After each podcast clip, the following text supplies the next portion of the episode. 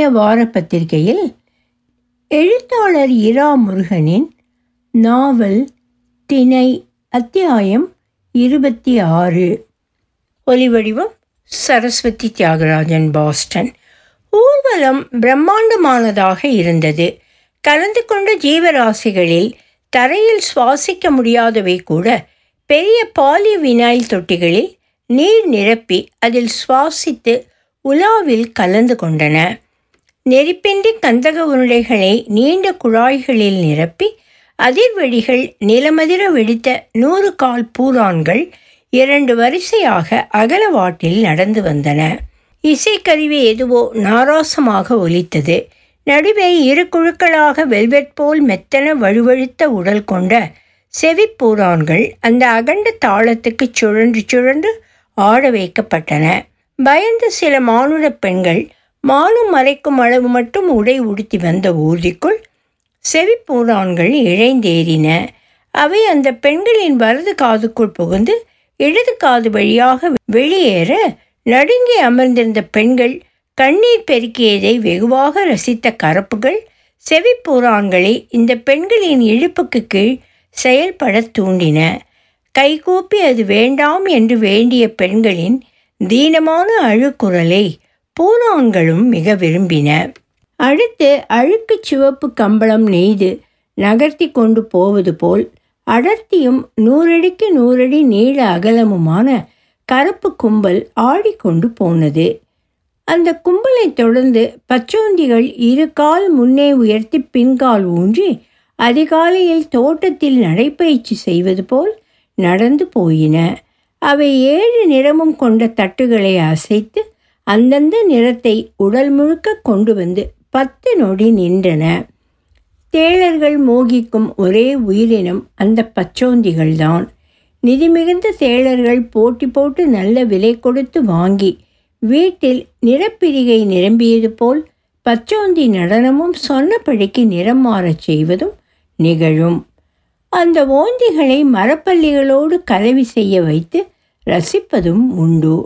பாதி புணர்வில் தலைகளை துண்டித்து அப்போது காட்டிய நிறத்தை நிரந்தரமாக்கி பாடம் பண்ணிய ஓந்தி உடல்கள் வீட்டு முகப்பில் அலங்காரமாக ஏற்றி வைத்திருப்பது தவிர அந்த உடல்களை உயர்த்தி பிடித்து ஊர்வலத்தில் எடுத்து போவது தட்டுப்பட்டது. நிறம் மாறும் பச்சோந்திகளுக்கு அடுத்து வெட்டுக்கிளிகள் கரமரவென்று பற்களை வைத்து உணவாக எதையும் கொஞ்சம் கொஞ்சமாக உண்டபடி வரும் ஓசை சூழ்ந்து செல்லும்போது மற்ற ஓசையெல்லாம் நிலைத்திருந்தன. நண்டுகள் பாலிவினைல் தொட்டிகளுக்குள் ஊர்ந்து ஊர்வலத்தில் வந்தன. பெருந்தேளரும் அடுத்த வரிசை தலைவர்களும் அவ்வப்போது கண்காட்ட நண்டுகள் இருந்த தொட்டிகளிலிருந்து நான்கைந்து வெளியே எடுக்கப்பட்டு தலைவர்களுக்கு கொறிக்க தரப்பட்டன. கரபரவென்று உயிர் நீங்கும் வாதனையோடு அவை தீனமாக அலற தேளர்களுக்கு அது சுகமான சங்கீதமாக கேட்டது. கரடி ஊர்வலத்தில் நண்டை கால் காலாக கடித்து மென்றபடி வந்தது. அது தேளரசுக்கு ஆதரவான நிலைப்பாட்டை எடுத்திருக்கின்றது என்று சகலருக்கும் தெரிய வந்திருக்கிறது. நண்டுகளுக்கு தெரியுமா தெரியவில்லை. பச்சை கிளிகளும் குருவிகளும் சத்தம் போடாமல் அமைதி காத்து நான்கைந்து காக்கைகளும் கொக்குகளும் பிரயத்தனப்பட்டு நடந்து வந்தன. அடுத்து கடல் ஆமைகளும் ஈமூக்களும் அடுத்தடுத்த வரிசையில் நடந்தன. ஆமைகள் மிக மெதுவாக நடப்பதால் அவற்றை கடல் தாவரங்கள் கொண்ட தொட்டிகளில் ஏற்றி ஈமூக்கள் இழுத்து கொண்டு மிக மெல்ல ஓடி வந்தபோது நிலா கால இரவுகளில் படகு செலுத்தி போகும் கடலோடிகள் போல் அபூர்வமாக கானமிசைத்து வந்தன. அவற்றின் தொண்டை இதற்காக சிகிச்சையில் ஆழ்த்தப்பட்டிருந்தன. பெருந்தேளரின் சித்திரம் பொதிந்த பதாகைகளை உயர்த்தி பிடித்து அங்கங்கே ஜீவராசிகள் கௌரவ பாவம் காட்டி எந்த ஒலியுமின்றி நடந்து வந்தன. அப்புறம் தேள்கள் தேள்கள் தேள்கள் சிறு செந்தேள்கள் முதலில் வந்தன. பிறந்த ஒரு மாதமே ஆனவை மற்றும் ஒரு வயது ஆனவை அவற்றின் அன்னையரால் தூக்கி வரப்பட்டு கொடுக்கு உயர்த்தி காட்டி கடந்து போயின. கர்ப்பம் தரித்த பெண் தேள்கள் மெல்ல நடந்து நடுநடுவே ஓய்வெடுப்பதையும் ஊர்வலத்தில் காணலாம். இரண்டிலிருந்து மூன்று வயது வரையான தேள்கள் மிடுக்காக நடைபோட்டு அடுத்து போகும். முழு சக்தியோடு மூன்றிலிருந்து ஒன்பது வரையான தேள்கள் அடுத்து பிரம்மாண்டமான உடலும் மிடுக்குமாக அச்சுறுத்தும் வண்ணம் கொடுக்கு நிமித்தி வரும். தேள் இராணுவம் மிடுக்காக அடுத்து சில வரிசைகளில் வர தேள் அறிவியலாரும் ஒன்றிரண்டு மானுட கரப்பு அறிவியலாரும் சேர்ந்து அடுத்து வருவது வழக்கம். உடல் தளர்ந்து எந்த நேரத்திலும் இறக்கக்கூடும் என்ற நிலை எய்திய பத்து வயதுக்கு மேலான தேள்களுக்கு பொது ஓய்வு அறிவிக்கப்பட்டாலும் பிடிவாதமாக ஊர்வலம், பெருந்தேளரின் பிறந்த நாள் கொண்டாட்டம், உணவு விழா இப்படி பொது நிகழ்வுகளில் கலந்து கொள்வதில் முதிய தேள்கள் பின்வாங்குவதில்லை. பெருந்தேளரசின் தந்தையார் எட்டு வருடம் முன்பு மறித்தபோது அவரது சவ ஊர்வலத்தில் முதுதேழர்கள் பெருமளவில் பங்கு பெற்றது மட்டுமின்றி துக்கம் தாங்காமல் தத்தம் நெஞ்சில் கால் கொண்டு அரைந்து கொண்டு தாமும் உயிர் விட்டவர்கள் அநேகம். அவர்களில் மானுடரும் சிலர் உண்டு என்பது குறிப்பிடப்பட வேண்டியது. தேளரசில் பதவி வகிக்கும் மானுடர்களில் சிலரும் குடிமக்களான மானுடர்களில் கணிசமானவர்களும் இந்த ஊர்வலம் போன்ற பொது நிகழ்ச்சிகளில் கலந்து கொள்ள வேண்டும் என்று எதிர்பார்க்கப்படுகிறது. அதேபோல் மானுடச்சிறாரும் பெருமளவில் பங்கெடுப்பது அத்தியாவசியமானது. இதெல்லாம் கடந்து போக இறுதியாக தேளரசர் மெய்க்காவலர்கள் சகிதம் எழுந்தருள்வார். அவருக்கு முன் ட்ரம்பெட்களும் பேக்பைப் வாத்தியங்களும் வாசித்தபடி ஒரு பேண்ட் கோஷ்டி நடந்து போகும். அந்த இசைக்குழு எப்படிப்பட்ட தாளம் கொட்ட வேண்டும் என்று பெருந்தேளரசர் அப்போதைக்கு போது தீர்மானிப்பார். அவர் உடல் அசைவை கூர்ந்து கவனித்து அப்போது வாசிக்க வேண்டிய தாளக்கட்டை தீர்மானம் செய்து உடனே தாளம் மாற பெருந்தேளர் ரதத்திலிருந்தே ஆடி வருவார். இன்றைக்கு தாளம் மாறவில்லை என்பதோடு இன்னொரு நான்கு சக்கர ரதமும் ஊர்வலத்தில் உண்டு. தேர் ஊர்பவர் நீலன் வைத்தியர். மூன்றாம் நூற்றாண்டு மனிதரை காணும் ஆர்வத்தில் ஊர்வலத்திலும் சுற்றியும் பெருங்கூட்டமாக சகல ஜீவராசிகளும் மொய்த்தனர். அதற்கு மேல் அவர் சஞ்சீவினி வைத்தியர் தேளரசின் முக்கியமான குடிமக்களான செந்தேள்கள் அசாதாரணமான ஆற்றல் நிரம்பிய ஒரு சில மானுடர் என்று தேர்ந்தெடுத்து ஆயுளை ஒரு நாளிலிருந்து ஒன்பது வருடம் வரை நீட்சியடையச் செய்யும் அற்புதத்தை நிகழ்த்தப் போகும் மகா பிறவி. பெருந்தேளர் வாடிக்கொண்டு மக்கிய வாடையடிக்கும் தன் பூச்சரங்கள் தொங்கும் ரதத்தில் அமர்ந்தபடிக்கே நீலன் வைத்தியர் ஏம பெருந்துயில் பேழையில் நித்திரை போயிருந்த ரதத்தில் அவரது உயிருக்கும் உடலுக்கும் பாதுகாப்பு நல்கியபடி நின்று குயிலியை பார்த்து தலையசைத்தார். ரதத்தின் கீழ் அறையில் அமர்ந்தபடி வந்த வானம்பாடியையும் அதே போல் அழைத்தார். நீலன் வைத்தியர் இறுதி யாத்திரை போல் தோன்ற கிடத்தியிருந்த ரதத்தில் அவ்வப்போது ஜவந்தி பூக்களை பேழை மேல் மரியாதையோடு இட்டபடி அமர்ந்திருந்த கற்பூரையனை பேழைக்கு காப்பாக வந்து நின்று கொள்ள சொல்லி கை காட்டி குயிலை இறங்கி பெருந்தேளர் ரதத்தில் ஏறி தேளரை அடிபணிந்து நின்றாள். வானம்பாடியும் அவ்வாறே செய்தாள். அந்த மரியாதையின் போதை தலைக்கேற பெருந்தேளர் கொடுக்கு கொண்டு குயிலியின் கூந்தலை தனக்கு எப்போதும் பிடித்த செயலாக நூறு பேர் கூடி நிற்கும்போது வருளினார். என் தெய்வமே, அழைத்தீர்களே, பாதத்தூசு சூட ஆர்வத்தோடு நிற்கிறேன் என்றாள் தேள்மொழியில் குயிலி. முன்னே போன இராணுவ தேளர்கள் தரையோடு பாதுகை உராய கால்கள் நான்கு கொண்டு மரியாதையோடு இயங்கி நடந்தனர். பெருந்தேளர் ஒரு நிமிடம் ஊர்வலத்தை நிறுத்தச் சொன்னார். அமைதி நிலவியது அங்கே. பெருந்தேளர் சொற்பொழியத் தொடங்கினார். வைத்தியரிடம் நாம் கேட்டுக்கொண்டதை சொல்லி அன்பால் புரிய வைத்து அவரை பத்திரமாக இந்த காலத்துக்கு அழைத்து வந்ததோடு அவரது பணியாளரையும் சகல மூலிகைகளோடு சஞ்சீவினி மருந்து உருவாக்கி தர தயாராக இருக்க வைத்து கூட்டி வந்த முன் யோசனையும் குயிலியுடையது. வானம்பாடி என்ற சிறுமி அவளுக்கு அளித்த உதவியும் குறிப்பிடப்பட வேண்டியதே. அவர்கள் சொல்திறனும் செயல்திறனும் பாராட்டி கரவொலி செய்யும் இந்நனைவரும் நீளமாய் பேசியதில் அயர்வு ஏற்பட ரதத்தில் அதிகம் கனிந்து மானுடர்க்கு குமட்டும் பழவாடையோடு தேள் வர்க்க தலைவருக்கு இன்ப மூட்டை போட்டு வைத்த லகு ஆசனத்தில் அமர்ந்தார். கைத்தட்டுதல் ஒரு பத்து நிமிடம் நீண்டு போனது. நடக்கலாம் என்று தேளரசு கை காட்ட உலா தொடர்ந்தது. பெருந்தேளரின் தகப்பனின் தகப்பனாரை புதைத்த இடம் இது. ஊர்வலத்தில் வந்த கிழட்டு தேள்கள் ஓவென்று அலறி துக்கம் தாங்காது தரையில் உருண்டு கொடுக்கு கொண்டு நிலத்தில் அடித்து தேள் மொழியில் ஐயனே உமை மறப்போமோ என பலதரத்திலும் சொல்லடுக்கி ஒப்பாரி வைக்க வளமான மாறிடத்தோடு நின்ற பெண் தேள்களுக்கு எதிரே துயரத்தோடு நின்று அந்த கிழத்தேள்கள் மாரடித்து அஞ்சலி செலுத்தியது. அடுத்த அரை மணி நேரம் நீண்டது. பெருந்தேளர் அந்த பெண் தேள்களை நோக்கி துக்கம் கொண்டாட அடுத்து சமிஞை செய்தார்.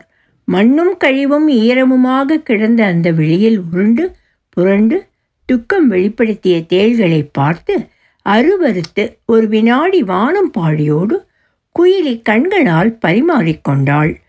வானம்பாடி அவள் பார்வையை வாங்கி திருப்பும்போது வேறெவரின் பார்வை நடுவே வந்ததை கவனித்தாள். சட்டென்று குயிலியிடம் மனதில் பேசி மூன்றாம் நபர் அவர்களுடைய நினைவு தொடர்புக்கு நடுவே குறுக்கிடுவதை அவசரமாக சுட்டி தொடர்பை துண்டித்தாள். இது அஞ்சலி நேரம் என்று பெருந்தேளர் அறிவித்தார். நாளின் எந்த நேரத்தையும் அஞ்சலி நேரமாக அறிவிப்பார் அவர். யாருக்கு அஞ்சலி என்பது சொல்லாவிட்டால் அவருடைய தந்தையார் முதுதேளருக்கு என்று எடுத்துக்கொள்ள வேண்டி வரும். சில நேரத்தில் அண்மையில் காலமான யாராவது அஞ்சலிக்கு உரியவராக இருக்கலாம். ஒரு முறை அஞ்சலி நேரம் அறிவித்த பின் யாருக்கு அஞ்சலியோ அவர் இறக்கவில்லை என தெரிய உடனே அந்த நபரை உயிரிழக்கச் செய்தார் பெருந்தேளர். அறிக்கைகளில் தகவல் சரியாக இருப்பதில் அவருக்கு தனி முனைப்பு நீண்ட நெடும் காலமாக உண்டு. அவருடைய மூத்த அன்னாரையும் அவருக்கான குடும்பத்தையும் கொண்ட தினமும் காலமும் பிழையாக அறிவிக்கப்பட்டதற்கு இறந்து கொண்டிருந்த அன்னாரின் தலையை அவர் உடம்பில் சேர்க்க முடியாததால் வெட்டுக்கிளை உடம்பில் இசைத்து அவர் வாயாலே நான் முந்தா நாள் ராத்திரி இறந்து போனேன் என்று சொல்ல வைத்தது. அன்னாரின் மனைவியை உயிரோடு புதைத்துவிட்டு அது புதைக்க சரியான நேரம் என்று ஜோசியர்கள் சொன்னதால் அப்படி புதைத்தேன் என்று சொல்லி முழு மகிழ்ச்சியோடு புதைப்படுவதாக அந்த வயோதிக பெண் தேள் அறிவிக்க ட்ரம்பெட் பேக் பைப் ஊதி அவளை உயிர் நீக்கம் செய்த சாதனை பெருந்தேளருடையது. அவளுடைய பெற்றோரை அஞ்சலி கூடத்து சுவர்களுக்குள் புதைத்து மறிக்கச் செய்ததும் அவர் சாதனையே. இன்னும் நடுப்பகல் நேரத்தில் அந்த சுவர்களில் இருந்து அந்த முதிய தம்பதி ஓவென்று பலவிதமாகவும் காப்பாற்றுங்கள் என்றும் அவர்கள் ஒலி எழுப்புவது பயணிகளையும் பள்ளி சிறுவர்களையும் ஆகர்ஷிக்கும் விஷயம் என்று தோன்றுகிறது.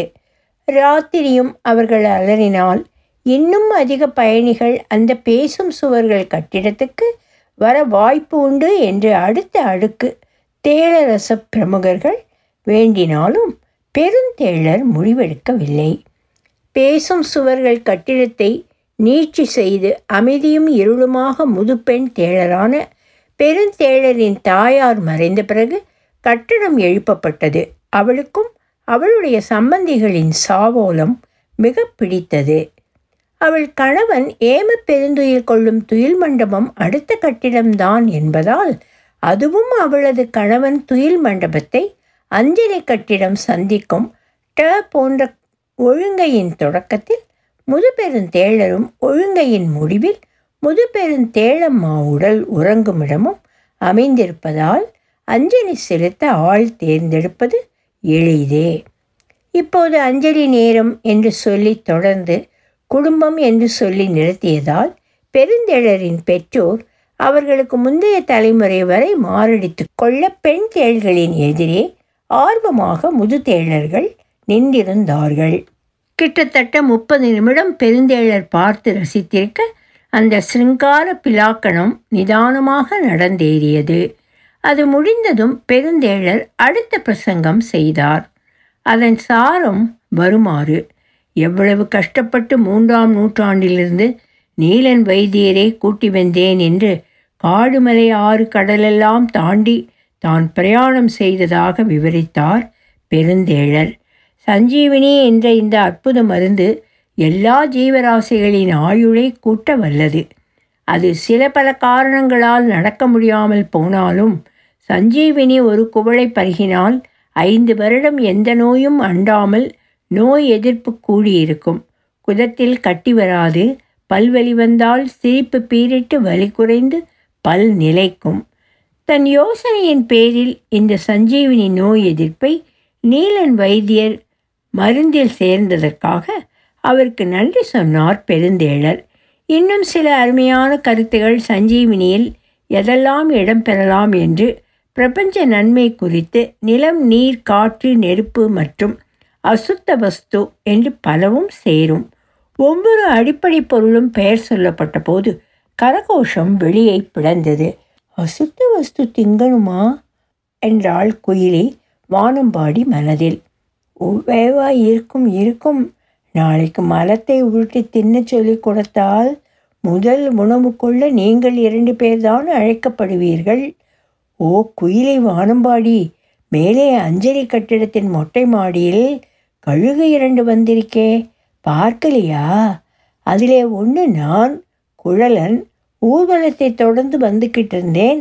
தெருவோரமாக நின்று கை தட்டுறவங்களும் கண்டிப்பாக சொல்லி ஊர்வலத்தில் கலந்து கொள்ள வைத்ததும் இங்கே பெரிய கூட்டமாக கூடினவங்க பெருந்தேழரை எல்லா மொழியிலும் திட்டி தீர்ப்பது மனங்களில் நடந்து வருகிறது. ஆனாலும் அவரை இன்னும் பத்து வருடம் அசைத்து பார்க்க முடியாது. நான் தலை தனி உடம்பு தனியாகத்தான் சுத்திட்டிருக்கேன். குழலன் சட்டென்று நிறுத்தினான். நாற்பத்தைந்து வயது காரிகள் இருபது பேர் ஊர்வலத்தின் கடைக்கோடியில் இருந்து கூடை சுமந்து வர அவர்களோடு கூட்டமாக சுகித்திருக்கப் போகிறேன் என்று அறிவியன எச்சில் வடித்து பறந்து மிதந்தது அந்த கழுகு. பட்டென்று பெருஞ்சத்தம் எழுந்தது. பெருந்துயில் பேழைக்குள் இருந்து எல்லா நிறத்திலும் புகை வந்து சூழ்ந்தது. அது தணிந்தபோது இன்னொரு தட்டொலி. நீலன் வைத்தியர் தன் பேழை மூடியை உள்ளிருந்து எடுத்து வெளியே வந்தார். அவர் மூன்று முறை ஏதோ சொல்லிவிட்டு மறுபடி பேழையில் உறங்க ஆரம்பித்தார். திணை தொடரும். ஒலிவடிவம் சரஸ்வதி தியாகராஜன், பாஸ்டன்.